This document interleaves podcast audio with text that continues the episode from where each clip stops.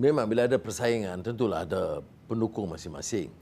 Eh, ada kekuatan, ada kelemahan masing-masing.